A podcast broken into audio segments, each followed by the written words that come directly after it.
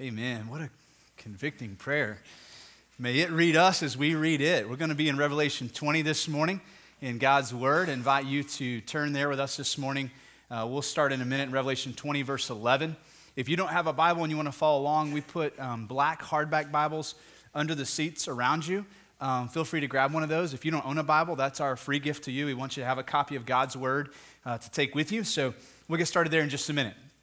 I'm so glad that you're here this morning. If you're visiting with us, and I haven't had a chance to introduce myself, my name is Jason. I have the honor of being pastor here at the church, uh, serving with five other elders, of whom Daniel, who just prayed, is one, uh, serving together in unity under the lordship of Jesus, and uh, surrounded by such an amazing church family that is seated around you. So I hope that you have a chance to, uh, to meet somebody today uh, from our church family, if you're visiting with us, just to have a small glimpse of how uh, amazing this church family is and all the work that God is doing here.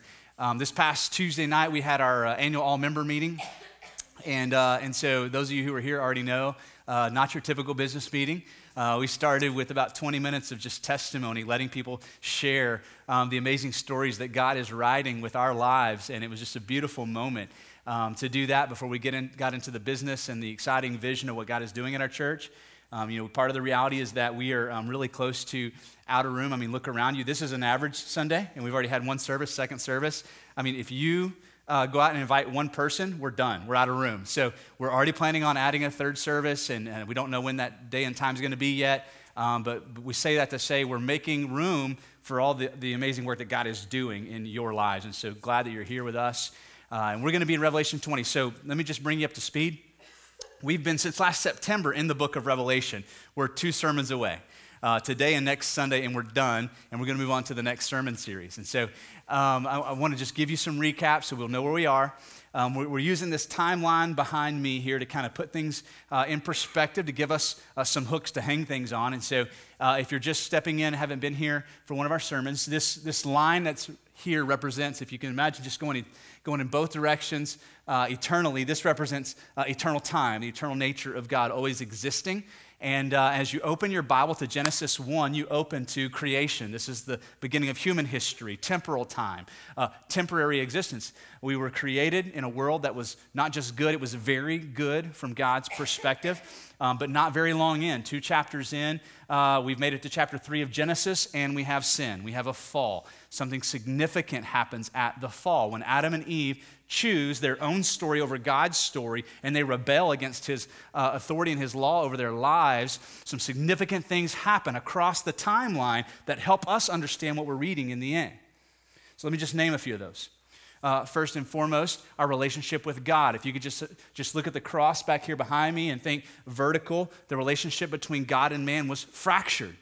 So, before the fall, in this brief moment of time, right here, uh, Adam walked with God in perfect intimacy and fellowship.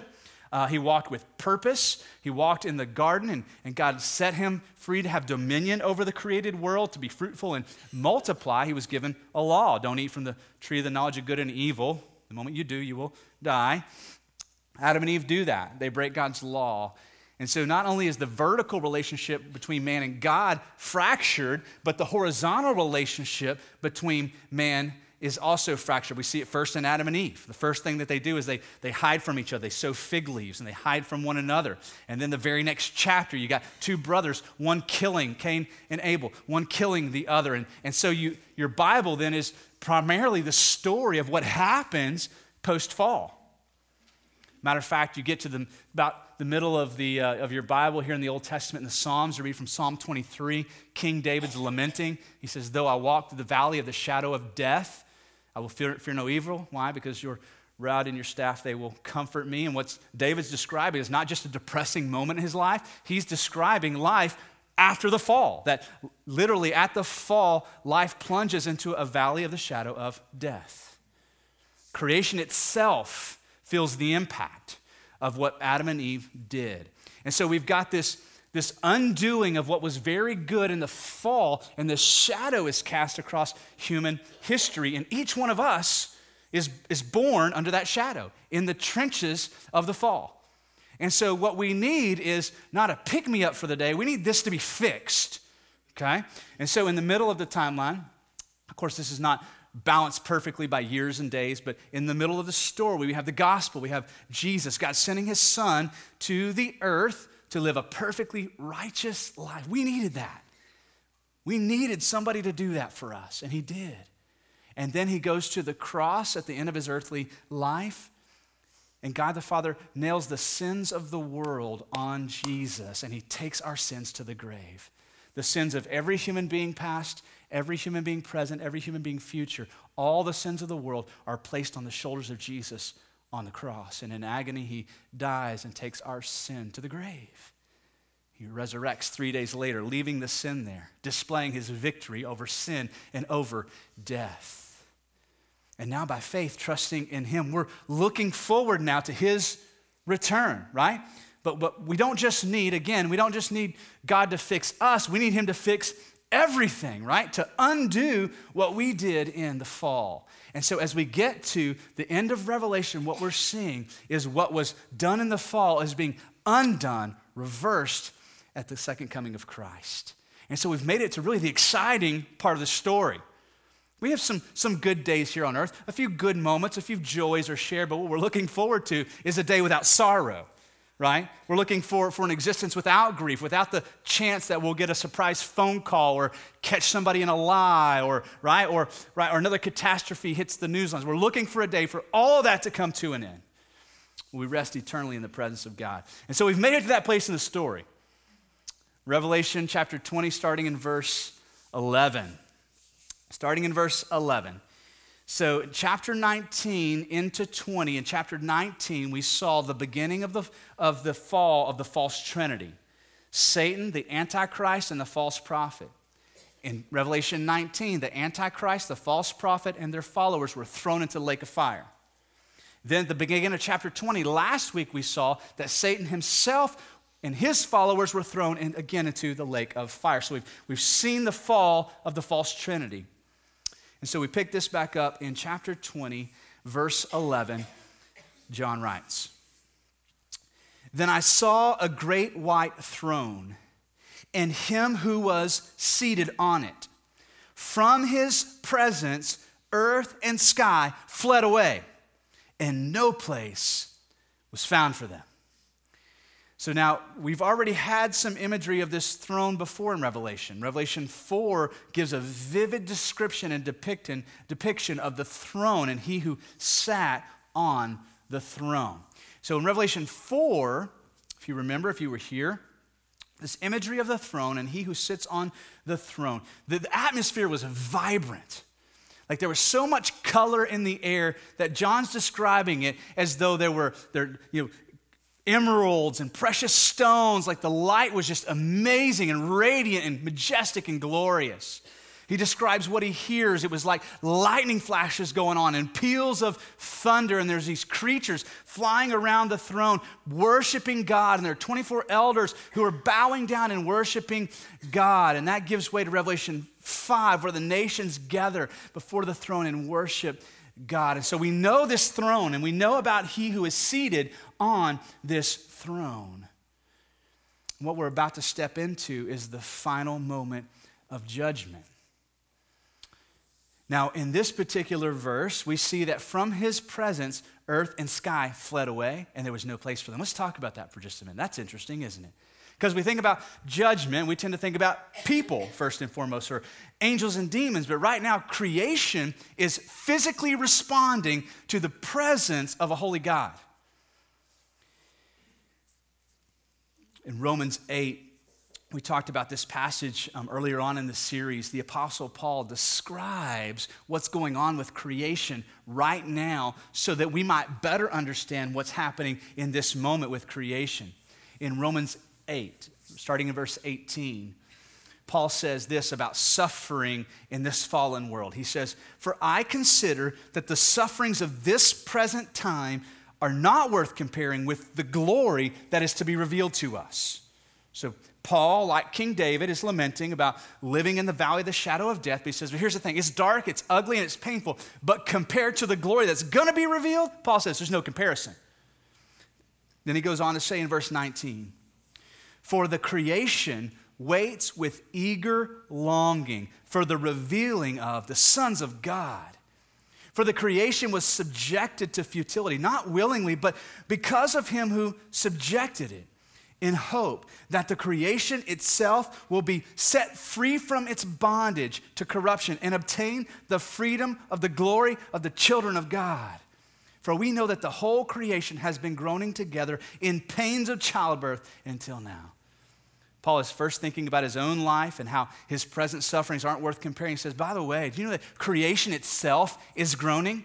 That since the moment of the fall, creation has felt the impact of the fall. Right? We see this in the chaos of the weather, the destruction that takes place with natural disasters. Creation is fallen.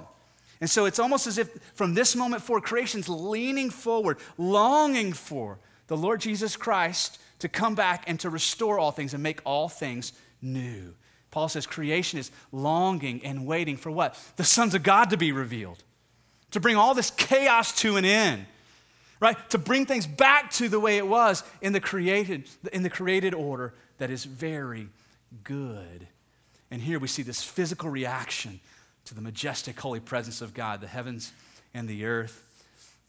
And here it's the earth and the sky, they fled away, responded to the holiness of God. It's important to remember that. What, what Adam and Eve did impacted us and impacted the world around us. That explains what you read on the news, right? It's nothing new under the sun.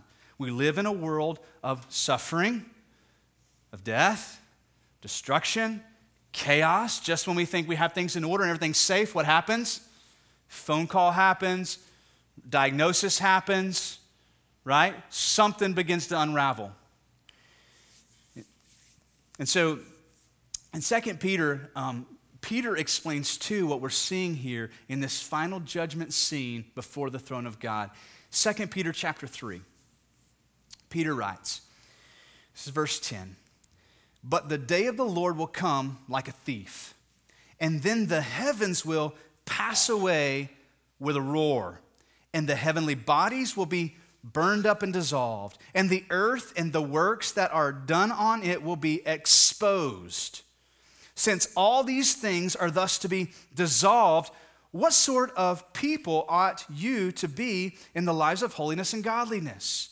Verse 12 waiting for and hastening the coming of the day of God, because of which the bodies, the heavenly bodies, will melt as they burn. Look at verse 13. But according to his promise, we are waiting for new heavens and a new earth in which righteousness dwells.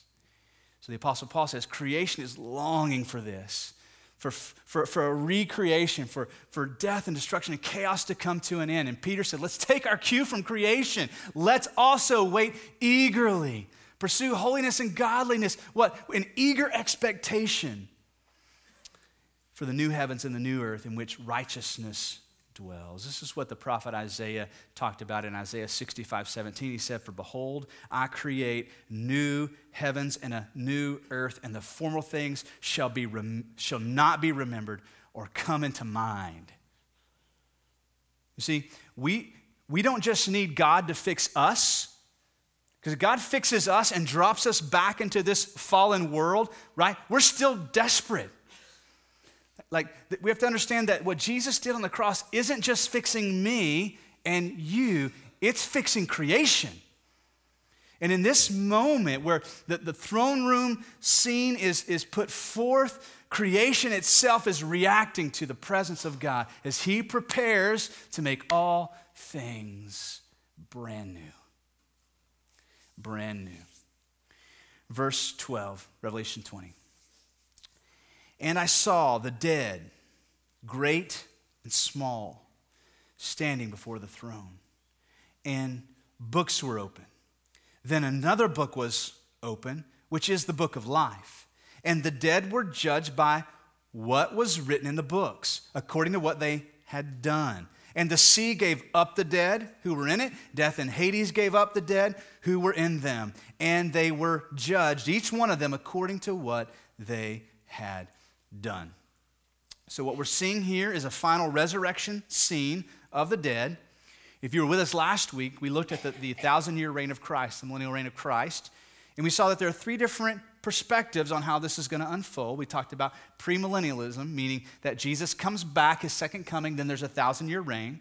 We talked about postmillennialism, which sees what's happening on earth right now is the thousand year reign, right? That he comes back post millennial. And then we saw amillennialism, which is more of a symbolic view. Jesus comes back at the end. So keep that in mind. So if you're if you fall into the premillennialist mindset, what you're seeing in this scene is a second resurrection right? Because there was already a resurrection at the beginning of the thousand years. And so now we have a second resurrection of either those who are not in Christ or those who are not in Christ and those who became Christians during the thousand year reign. So it's a second resurrection. If you're a postmillennialist or an amillennialist, what you're seeing, this is actually the only resurrection, the final resurrection. Now, why does that matter? Okay? What we read here is this that um, we saw the dead, great and small, standing before the throne. So, if those in Christ have already been resurrected, they're not among the dead right now. And the books were opened. Then another book opened, which was the book of life, and the dead were judged by what was written in the books, according to what they had done. So, there's a little bit of a debate here. Is this judgment just those who don't know Christ, or is it everybody? Okay, is it everybody? And here's, here's the good news. You can take either one of those perspectives because the, the good news is found in the book of life. So let me just give you some help here. Um, in the Old Testament, uh, the books were used literally um, to, to, chronicle the deeds of man. Um, some of the books mainly took, took uh, kept track of like kings and, and, and the, those who were in authority. In your Old Testament, you got First and Second Chronicles. That's what that is. It's chronicling what happened. First and Second Kings, the same way. All throughout the Old Testament, there's this idea that the deeds of man are also being written down in the books of heaven. Every thought, ooh, that's convicting. Every action, every word spoken, every deed is being written down right now. That thought you have in your mind is being written down right now. This understanding that, that God, nothing gets by God, and He doesn't, he doesn't forget. He keeps track of everything. And so, this idea of books, it's, it's, this imagery of volumes and volumes of books here. And in these books is recorded the deeds of men from beginning to end. But there was another book open, which is the book of life. And it's just one volume, one book, right? One book. And what's written in it? Simply names. The vast library of books records the deeds, but the book of life records names. So we read that the dead were judged by what was written in the books, according to what they had done. And the sea gave up the dead who were in it. Death and Hades gave up the dead who were in them. And they were judged, each one of them, according to what they had done. So either this is every human being from beginning to end being judged according to their deeds, or this is only those who are still dead, a second resurrection being judged according to their deeds. Can I tell you this? Either way, we're both sunk without some help. Either way, right? You, you look at just, just my life, and you chart out good deed, good deed, bad deed, good deed, bad deed, good deed, bad deed, bad deed, bad deed, bad deed, bad deed. Then you go back and look really at those good deeds and you go, oh, those weren't all that great. Like, we're sunk. If the only, the only judgment on my life is what's written in the books, the, the story of my life, well, I'm in bad shape in this moment. But another book was opened. And this isn't the first time we've heard of this book. Revelation 3 5, Jesus is writing letters to the church before at the beginning of Revelation. And he says, The one who conquers will be clothed thus in white garments, and I will never blot his name out of the book of life. I will confess his name before my Father and before his angels. Whoa, how do I get my name on that list?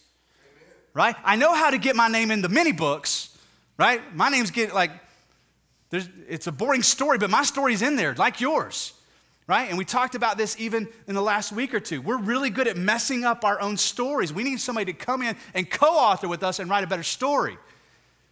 So I'm asking, how do I get my name in that book where Jesus would confess it before his Father in heaven and before the angels? How do I get on that list?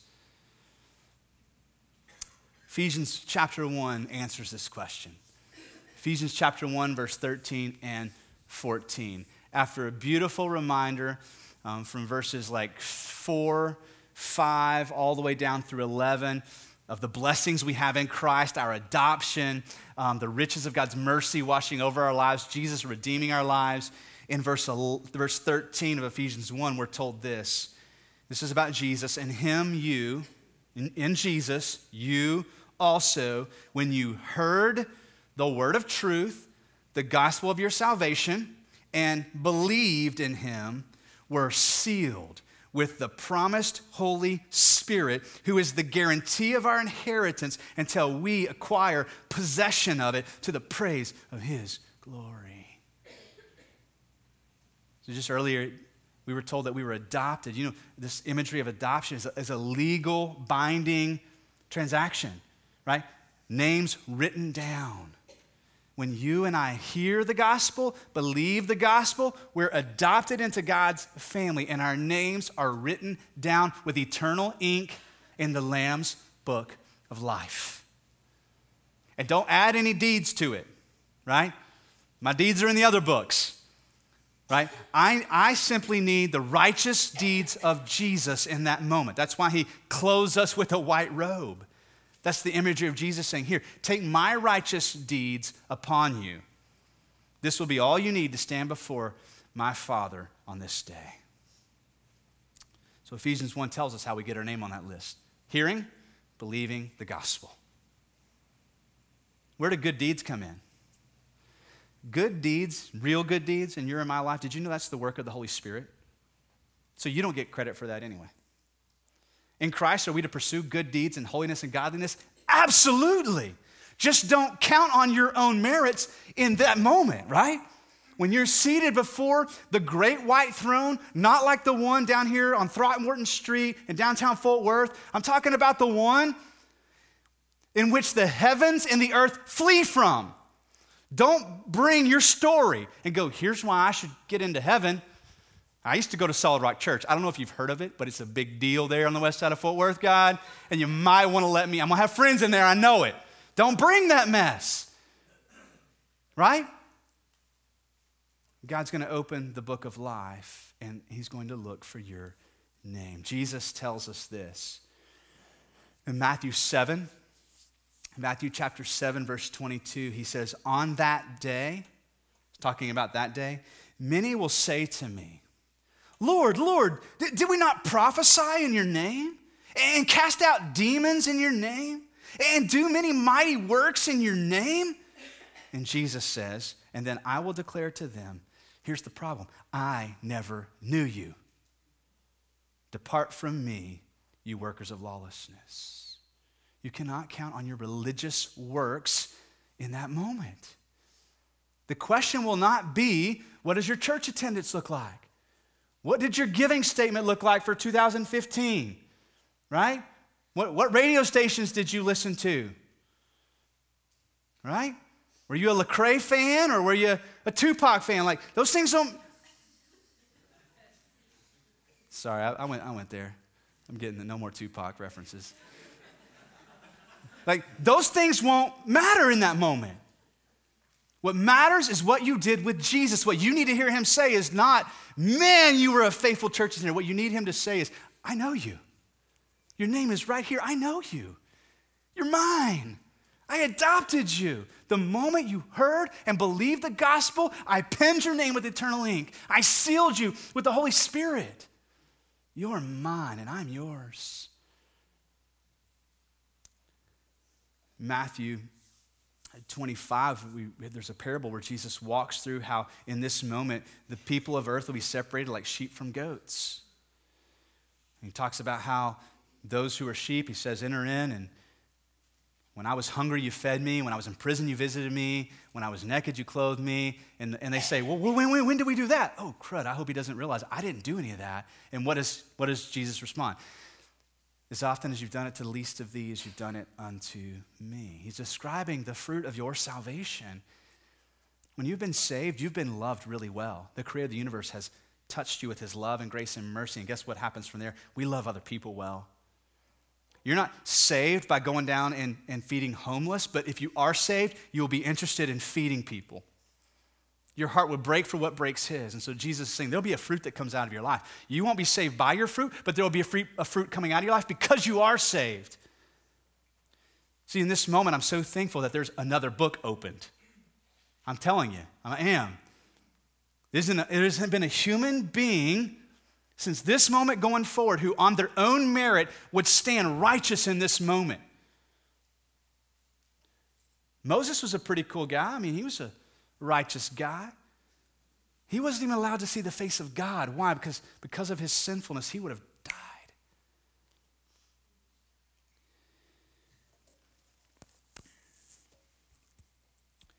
And so, whether this is a second resurrection for the premillennialists, first and only resurrection for the post millennialists, in this moment, the righteous deeds of man are tested. Everything. Nothing will be hidden any longer. I don't know what you potentially are hiding right now, but in this moment, all the, all the, the uh, smoke screens drop, the veils drop. It's like that moment in The Wizard of Oz. Whoa, exposed as, you know, for what it is. That's okay, because it's those whose names are written in the Lamb's book of life who will enter, enter into eternity with God. Now, um, let's go to verse 14. One of the most, I would say, climactic and exciting pieces of the story. Okay? It's just a couple verses, but it's a really exciting part of what God is doing here in Revelation 20. So we're about to read that death and Hades are going to be personified here. Something's going to happen to death and Hades. Verse 14.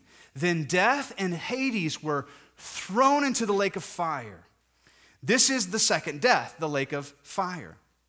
And if anyone's name was not found written in the book of life, he was thrown into the lake of fire. So, so far in Revelation 19, Antichrist, false prophet, and their followers that waged war against the people of God were thrown into the lake of fire. Then chapter 20, or yeah, chapter 20 of Revelation, Satan himself, the serpent, the dragon, the leader of it all, is thrown once again into the lake of fire with his two homies, false prophet, Antichrist. And so now death and Hades are being thrown into that same fire. Now, this is incredibly significant. And, to, and to, to feel the full impact of what's happening, we've got to go back to Genesis 2. We've got to go back to the fall and talk about what actually took place here. You see, man was released in, in the garden in, in, a, in a world that was created very good. And he was told once again what? Have dominion over this. Manage it well, Adam. Steward it well. Be fruitful and multiply. Enjoy this and enjoy, God saying, and enjoy me. But there's one thing, Adam, one thing. This is in Genesis 2:17. He says, "But of the tree of the knowledge of good and evil you shall not eat." So at that moment, Adam only had knowledge of what? What was good. Everywhere he looked, very good. There's no temptation to do what was wrong, right? He wasn't battling with lustful thoughts. Even at this moment, he had nobody to lie to, so he wasn't tempted to lie or to hide or, right, to run in shame. The only thing he knew was God's created world very good. But if you eat from this one tree, Adam, you will then have the knowledge of what is not just good, but good and evil. And for the day that you eat of it, you shall surely what? Say it. Die. Such an important piece of this story. And we, and we, we, we tend to gloss over that, I think, sometimes reading that part of the story. See, we, we understand, first of all, physical death is implied here. But we need to understand so much more is implied in you will surely die. Every person in this room has felt the impact of death a thousand times over. And you haven't even experienced physical death personally yet. You may have experienced it with somebody you loved, right? But I'm talking about that moment on the playground where you felt like nobody wanted you or loved you. I'm talking about that moment where your parents sat you down and said, Oh, by the way, we're getting a divorce, and you just felt the weight of the world crushing down on you. I'm talking about natural disasters. I'm talking about counts of abuse that some of you have endured at the hands of somebody else. You've been, you've been violated and perpetrated against. And so you know all too well what the stench of death smells like and what it feels like. I've written down a list here. This is 21 things that I would say are implied, and this is not exhaustive of what will happen if you eat of the tree of the knowledge of good and evil. On that day, you will surely die. Here's some of the things that I believe is implied by that death. In that moment, there is obviously a death of perfect creation, giving way to disease and disaster. Yeah, Adam, I don't think Adam saw thunderstorms building on the horizon and went to a tornado shelter before that moment, right? We weren't looking for tsunamis, devastating floods, snowstorms, blizzards. There was a balanced ecosystem. So, in that moment, there was a death of perfect creation giving way to disease and disaster. In that moment where Adam and Eve chose to rebel against God, there was a death of honesty giving way to deception. There was a death of integrity giving way to corruption. A death of transparency giving way to hiding. A death of trust and loyalty giving way to betrayal. A death of faith giving way to doubt and fear. There was a death of innocence giving way to guilt and shame. There was a death of humility giving way to pride and self promotion.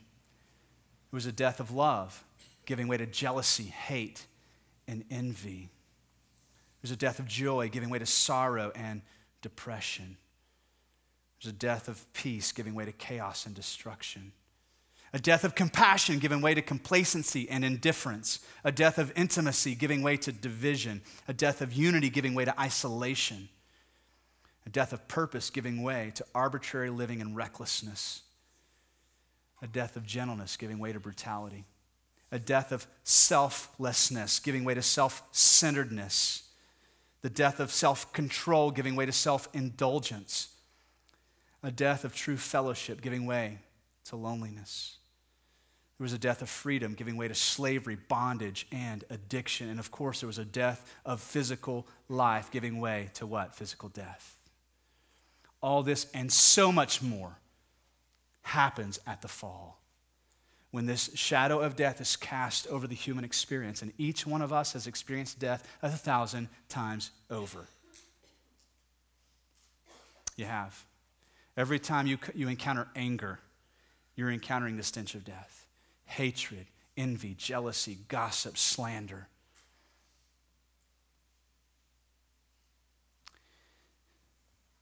First Corinthians 15. 1 Corinthians 15 is a beautiful chapter that the Apostle Paul wrote about the resurrection and, its, and the implications of the resurrection for us. What does it mean for us? He writes it to the church in Corinth. I'm going to read a few verses from 1 Corinthians 15. Starting in verse 20.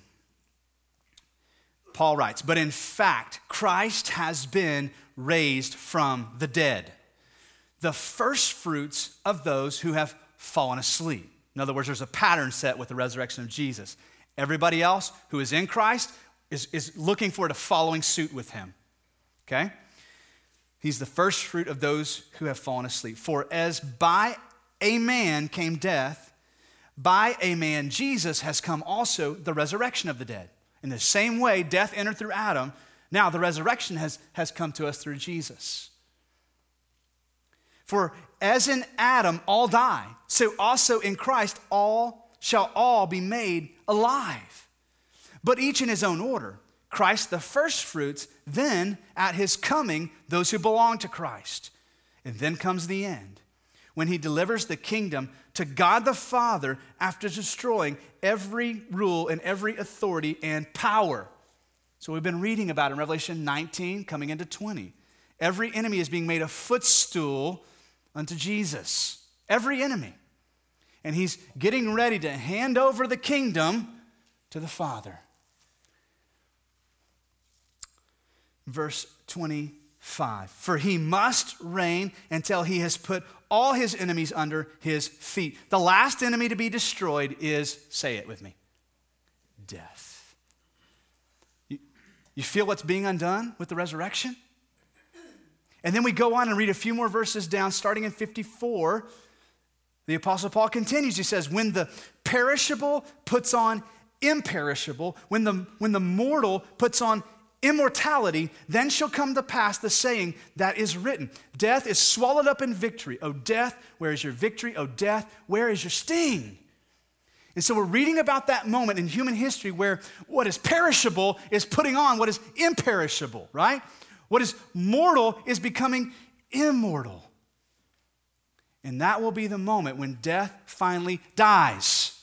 And along with it, everything that came as a result of the fall. There will finally be a death of disease and disaster. There will be a death to deception, a death to corruption, a death to hiding, a death to betrayal, a death to doubt and fear, a death to guilt and shame, a death to, a death to pride and self promotion, a death of jealousy, hate, and envy, a death of sorrow and depression, a death of chaos and destruction, a death of complacency and indifference, a death of division, a death of isolation a death of arbitrary living or recklessness, a death of brutality, a death of self centeredness, a death of self indulgence, a death of loneliness, a death of slavery, bondage, and addiction, and a death of death itself, plus so much more. You feel the story coming together? Everything was created very good, a perfect Eden. And God is restoring. And next week, we're going to come back in chapter 21 to see the new Eden. And I don't know which ones of these descriptions resounded with you, but in each of these, in Christ, the victory song is, Oh, death, where is your victory? Oh, death, where's your sting? And all of creation, all of creation from the moment of the fall has been leaning forward to that moment where we come together and we say with one voice, Oh, death, where is your sting? We shall feel it no longer. And so in verse 14 of Revelation 20, death and Hades are thrown into the lake of fire. This is the second death, the lake of fire. Verse 15 if anyone's name was not found in the book of life, he was thrown into the lake of fire. I just want to have a real candid conversation with you right now, if I can. So, there was a significant imbalance, I think, in an understanding of the, the balance between the holiness and justice of God and His mercy during a large portion of church history. We call this medieval period, uh, we call it the Dark Ages. There was a significant time in church history where it seemed as if the primary motive used by the church was fear. You want people to give more money? Scare them with hell. You want more people to raise their hand and, and accept Jesus? Scare them with hell. Now, in the second half of the 20th century, I think we saw a pendulum swing and come across what was balanced and then swing right past it. And so now we're steeped in a culture of self entitlement. Right? I don't have to argue that with you, right? You agree with that, right? Our children grow up believing that the world is owed to them. And it breaks their little precious hearts when we say no. You can't have ice cream. But it's dessert. I, I get it, but you're not getting dessert today. What? God's going to punish you. I deserve dessert. Right? We, it, you don't have to, I don't have to plead my case, right? You're with me. If you got kids, you know. Entitlement, we're owed everything, we deserve everything. And so when it comes to understanding this moment, there is a popular uh, mentality that looks on this moment when God judges the dead and, go, and, and their conclusion is what? He's a mean God. He's sending people to hell. He's a mean God. Well, what's the baseline assumption there? That everybody deserves heaven. Why would he take that away from people? Everybody deserves heaven. And the Bible declares with a resounding voice Have you read the Bible? We don't deserve it. It's not the story of a mean God who's punishing people. It's a God who says, you know what? Lest I rescue you, you're all going down. And he comes to us with patience and he's slow to anger and he's abounding in love. He's saying, please come to me.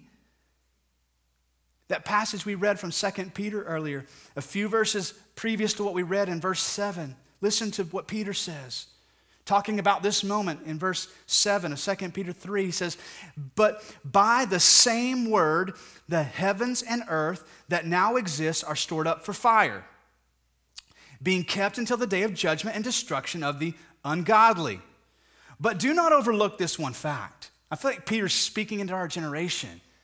Don't be quick to get mad at God. Here's the fact that with the Lord, one day is a thousand years, and a thousand years is one day. The Lord is not slow to fulfill his promise, as some count slowness, but is patient toward you, not wishing that any should perish, but that all should reach what?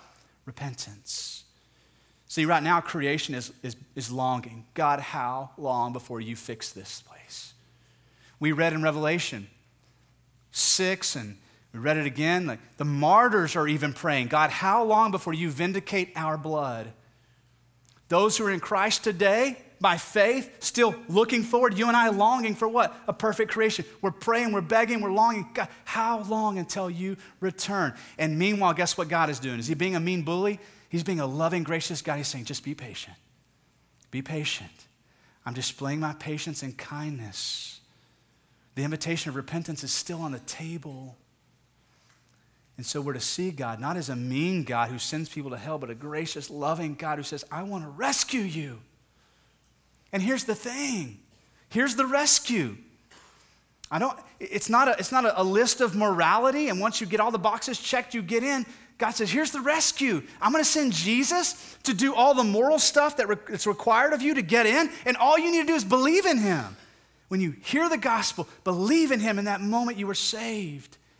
Your name is penned with eternal ink in the Lamb's book of life. The Bible is the story of a God who rescues us from our desperate situation. You see how we flip that in our culture? In Revelation 9, you know, we're reading about this unfolding of events and, and there's beginning to be some destruction unfolded. But even in Revelation 9, verse 20, the rest of mankind who were not killed by these plagues, they did not repent of the works of their hands nor give up worshiping demons and idols of gold and silver and bronze and stone and wood, which cannot see or hear or walk. God's saying, You're worshiping these false gods. They can't see. I can see. They can't walk. I can walk. They can't talk. I can talk. I'm alive. I'm real. And you're worshiping these little trinkets. Nor did they repent of their murders, of their sorceries, of their sexual immorality, or their thefts. While Peter says, God is waiting patiently that none should perish and all would come to repentance. We, the, the end is unfolding. Revelation 9. Jesus reveals to John, and by the way, all this stuff is happening and people are still not repenting and turning to God. And so, what we're reading about here before the throne room of God is actually a very just moment in human history where a God who has been more than kind, more than patient, more than slow to anger, who is rich in mercy, abounding in love, has said to his enemies, you're done. The invitation to repent is now off the table. This doesn't make him a mean God, it makes him a gracious, loving God.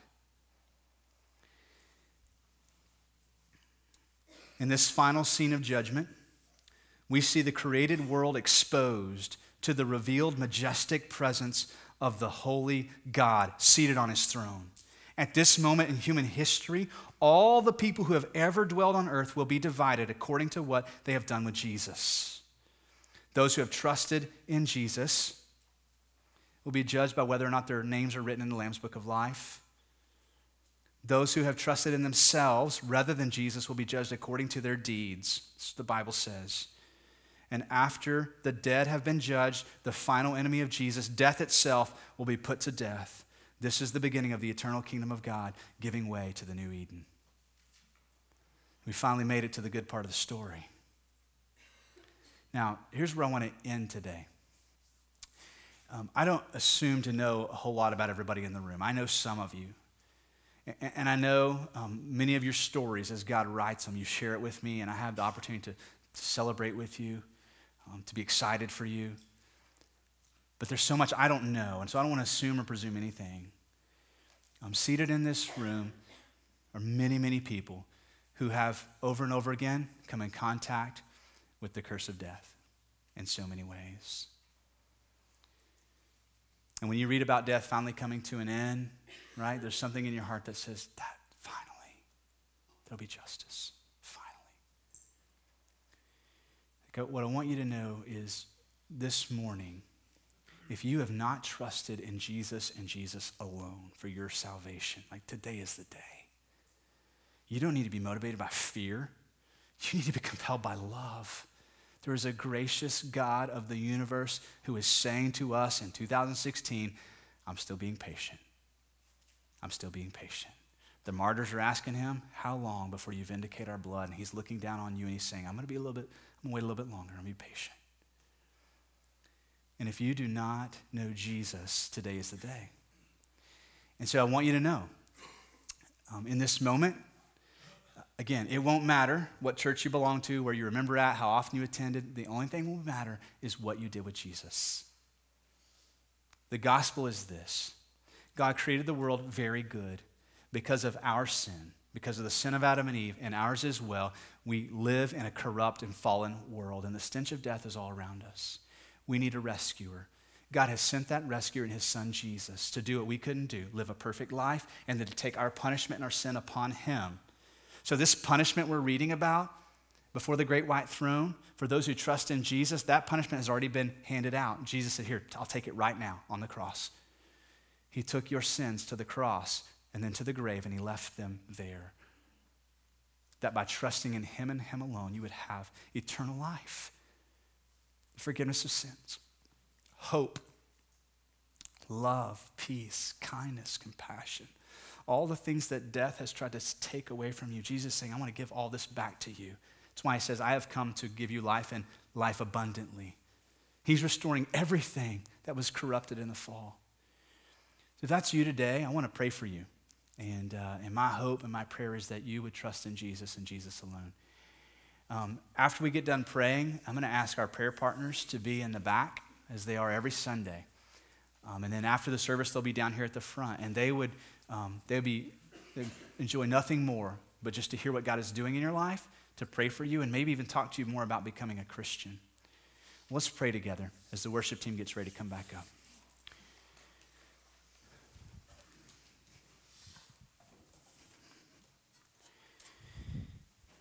Father, what a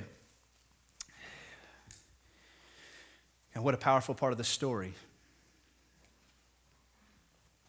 We think about our lives, God, we think about all that we've experienced from the moment we were born to this moment now, God. There's no denial that the world around us is fallen. The world around us has been tainted and fractured. So thankful that God, through your word, you're, you're showing us, you're revealing to us your perfect plan to restore all things. And Father, right now I want to pray for any person here who does not know you as a loving, gracious Father, that today would be the day. And if that's you, I, I don't want to put words in your mouth. I want you to, to pray with your own words in your own heart and your own mind. But a prayer of salvation goes something like this.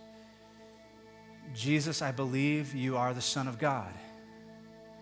And I believe that you died on the cross for my sins.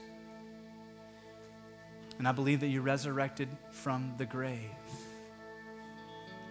And so today I'm placing my trust in you and you alone. I receive the forgiveness of sins that you promise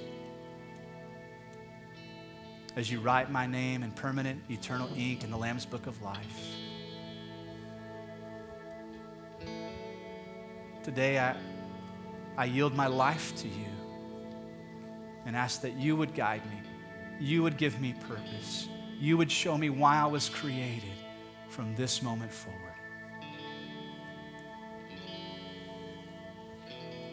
If you've prayed that prayer today, I'm going to encourage you to let somebody know before you leave today I remind you our prayer rooms are open, our prayer partners will be in place as we stand to sing these final two songs. Let's respond.